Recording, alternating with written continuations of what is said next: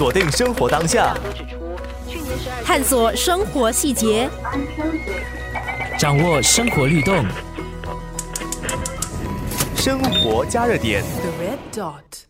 我们平时谈论死亡的范围不一定只局限于健康或者是殡葬课题，从个人资产以及文化的角度来认识死亡，也都能帮助冲淡死亡所可能带来的愧疚和遗憾。生活加热点。流氓律师陈俊良因为自己的父亲过世之前没有立遗嘱，导致他在处理父亲的后事时意识到一份遗嘱的重要性，便在去年开设专门以大众化价格办理遗嘱的遗产事务所。在新加坡的法律规定，哦，一个人过世的时候，他全部的产业都会被冻结，不管是亲人也好，还是谁都好，你就没有这个权利去动他的产业，哈。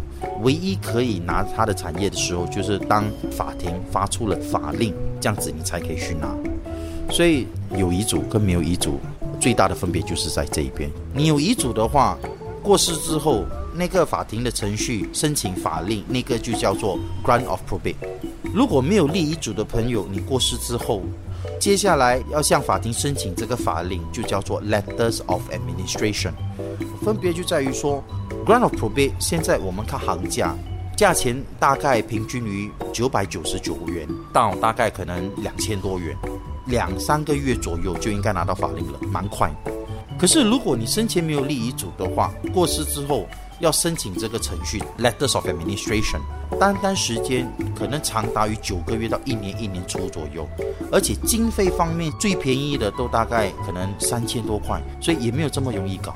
所以当然越快越好嘛。为什么？因为你的亲属如果他们是你的受益人的话，可能他们紧急需要一笔资金，他们越快拿到法令，他们就越快可以去你的产业那边给取出来分给全部的受益人。一份遗嘱的用意，不单是对自己遗产的安排，也是让受益人在最短时间、最少阻碍的情形之下，得到属于自己的合法分配。但是，谁才有资格立遗嘱？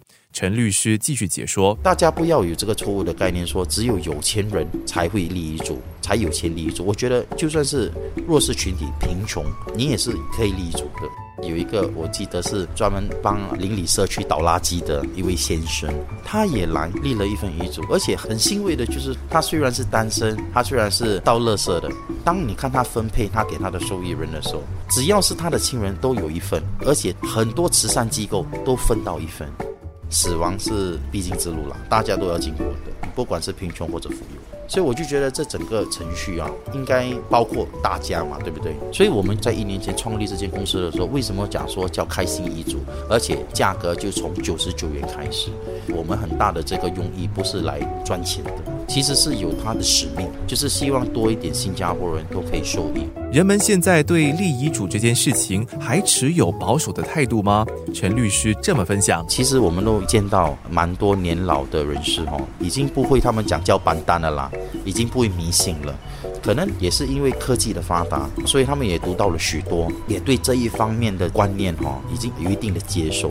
所以我就每次跟人家说，其实立一份遗嘱哦，在我们现在摩登社会，就很像买一份保险，不怕一万，只怕万一嘛，对不对？就算是你非常健康、非常年轻，可是我们也看到很多类似的案子说，当他们跑马拉松的时候啊，健康人士二三十岁这样子就倒下去，心脏病爆发。所以我就觉得说世事无绝对啦，不代表你年轻健康就没事这样子，所以还是做好一个心理准备，身边的人不会辛苦了。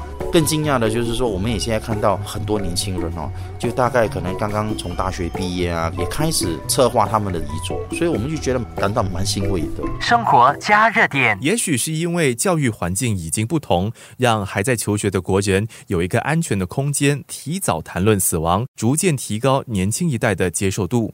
南洋理工大学心理系便是这样的一个平台，在四年前开办了全国第一门专探讨死亡课题的课程。负责授课的何孝恩博士 Dr. Andy Ho 进一步的分享这一门课背后的灵感。In Hong Kong and in the University of Hong Kong, where I, I used to be at, we started a new project on public deaf education all the way back in 2003. And we've been doing this for almost 10 years. And when we've seen tremendous changes in terms of how the population education used to have this very big fear towards death. You know, in, in Hong Kong, we don't have four floors, 14, because all the four sounds like death in Cantonese.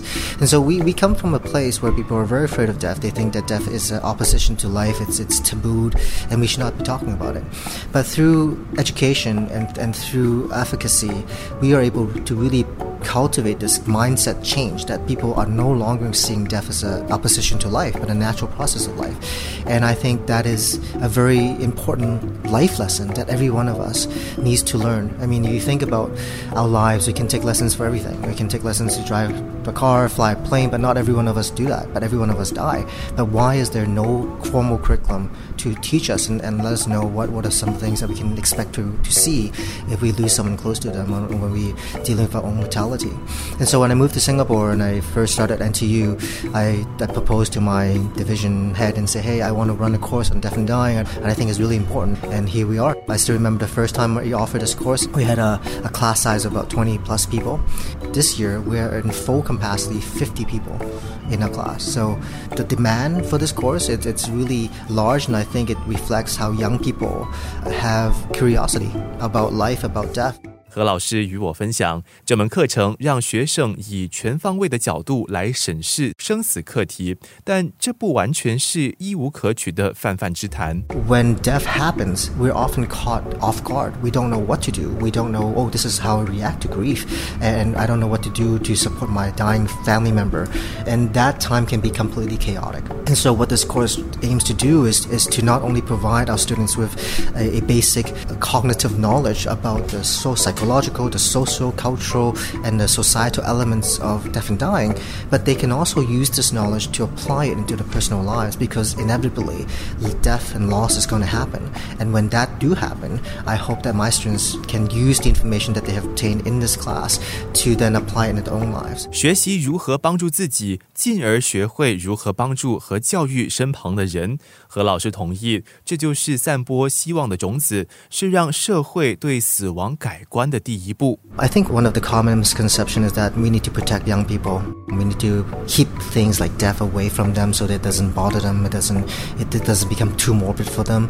But what I come to see is that our students are very resilient. They're very open. They're very curious to learn. I think the course inspires them and, and it helps them to realize that of all the experiences that we have as a human being, death and dying is the one thing that connects every one of us. And if that's the case, then what can we do as a responsible, compassionate citizen of this world or the society? What can we do to help other people who are going through the tragedy of loss on a daily basis? I always tell my students that we're all agents of change. We can all change this world in, in our own small ways or big ways, and being able to be informed about mortality, to understand what people goes through, and also use this understanding to improve your own life, and then transmit these information or pass the information to our families and neighbors. I think as a society we can really move forward. And research have consistently found is that we need to engage in more dialogue, like talk about death, and, and to talk about it, then we need to enter it in, in different ways. We can look at daily living activities, we can look at the news, we can look at what's happening around us, and, and our students will then, after this course, will see, oh, there are multiple entry points. There are many teachable moments that we can engage my family in these discussions. And slowly, it can create a rippling effect that if the young, if our younger generations are open, acceptive, and, and they know what they're doing, and they start talking this topic with their family and friends, and the family and friends spread it further, then I think the whole society can change. 想听更多精彩内容，上网九六三好 FM 到 SG。